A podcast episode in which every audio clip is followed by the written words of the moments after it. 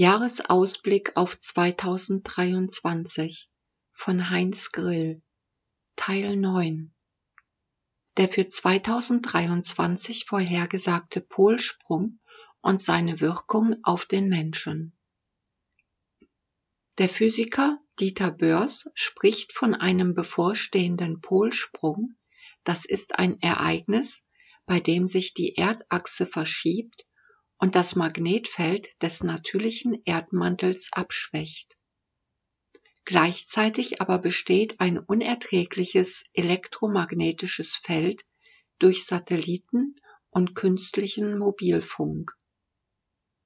Die Verschiebungen, die sich auch in der Erdachse ergeben, spiegeln sich im Menschen wider.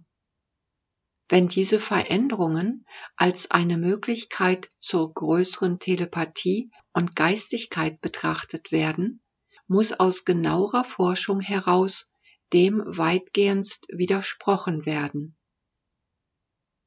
Die Problematik, die auf der Grundlage dieser Verschiebungen im Menschen entsteht, äußert sich darin, dass der einzelne Mensch sehr stark dadurch seine Bewegungsmitte verliert und sowohl kleine Stoffwechselprozesse als auch bisher unmittelbar und natürlich getätigte Bewegungen in der Sensorik und Motorik in wachsendem Maße einer Störung ausgesetzt sind. Auf dieser Grundlage, die die Einflüsse in der gesamten Erdensphäre geben, bedarf es eines bewussteren und wohl geschulten Umgehens mit dem Leben und all seinen Prozessen.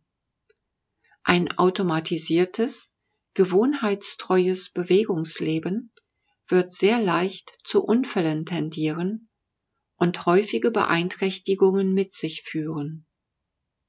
Der Stoffwechsel in seinen auf- und abbauenden Enzymwirkungen neigt zu allerlei Störungen. Das menschliche Wahrnehmungsvermögen und Empfinden leidet unter diesen Störeinflüssen. Tatsächlich aber kann derjenige, der sich schult, sein Bewusstsein entwickeln und manche Bewegungsmomente freier und gezielter vom Körper vollbringen und somit auf diese Weise erste erweiterte bis hin sogar zu metaphysischen Ansätzen gewinnen. Die Erscheinungen der Auflösung werden deshalb bis in die Natur und Erdbedingungen vordringen. Kurzer Rückblick auf das Jahr 2021. Signifikant für dieses Jahr war die Umkehrung jeglicher Vernunft. Wahrheiten wurden zur Lüge erklärt und Lüge zu Wahrheiten erhoben. Gleichzeitig gab es eine sehr starke Tendenz im Sinne der Spiritualität, dass Bindungen, Abhängigkeiten bei Menschen wie eine Art edle Pflicht getarnt werden und all jene Aktivitäten, die den geistigen Bemühungen des Menschen entspringen, der ganzen Freiwilligkeit und somit Unverbindlichkeit überlassen wurden. Richtig ist es aber, dass Spiritualität oder anders ausgedrückt Wahrheit und die Gesetze der geistigen Welt eine Verpflichtung für den Menschen darstellen und die Bindungen, Abhängigkeiten und Kompensationen überwunden werden müssen. So ist folgender Satz in seiner Absurdheit über die letzten Jahre wahr geworden. Bindung und Abhängigkeit sind Pflichten, dafür bleibt alle geistige Wahrnehmung frei.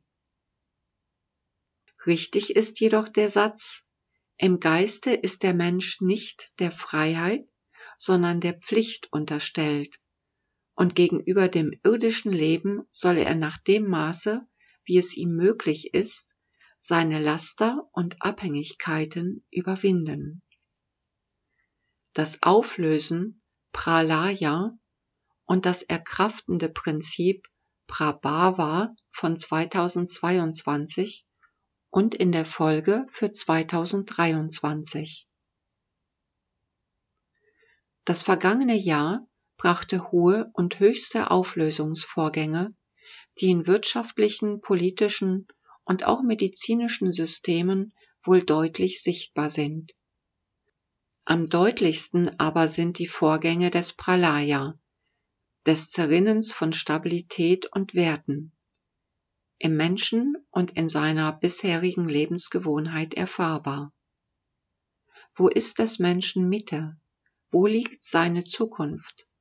Wie erlebt er den Blick zurück auf die Vergangenheit?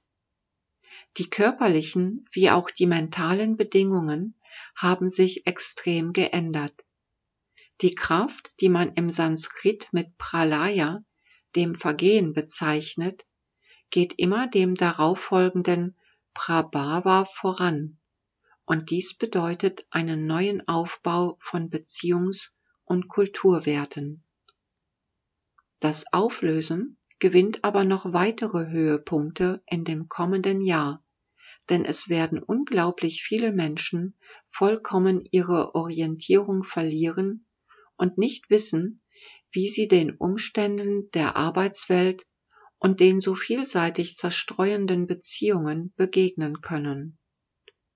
Pralaya, die Auflösung, trifft auf alle Menschen zu und fordert weniger kompensatorische, geschickte Verhältnisse im Umgang, sondern tatsächliche Denkansätze, die auf vernünftige und beziehungsfreudige Weise in die Zukunft hinausgleiten. Der Einzelne kann sich mit seiner Arbeits- und Zukunftsplanung nicht mehr auf seine bisherigen Erfahrungen verlassen, sondern er muss, wie das im letzten Jahresausblick geschildert wurde, konkrete Gedankenbilder und Vorstellungen erschaffen, die schließlich zur Lebensgewohnheit und bleibenden Zielorientierung führen, damit eine solide und einigermaßen stabile psychische und physische Basis entsteht. Die Auflösungsvorgänge betreffen den ganzen Menschen in seinem gesamten Beziehungsverhalten und sie richten sich weitgehend auf die gewohnten Arbeitsbedingungen. Schließlich bedarf es sogar einer wirklich soliden spirituellen Entwicklung, die nicht aus Traditionen, schnell übernommenen Yoga-Konzepten, anthroposophischen Leitsätzen erfolgen können oder gar in Ausflüchten in Gruppen mit Gleichgesinnten und ihren emotionalen Verhaltensweisen.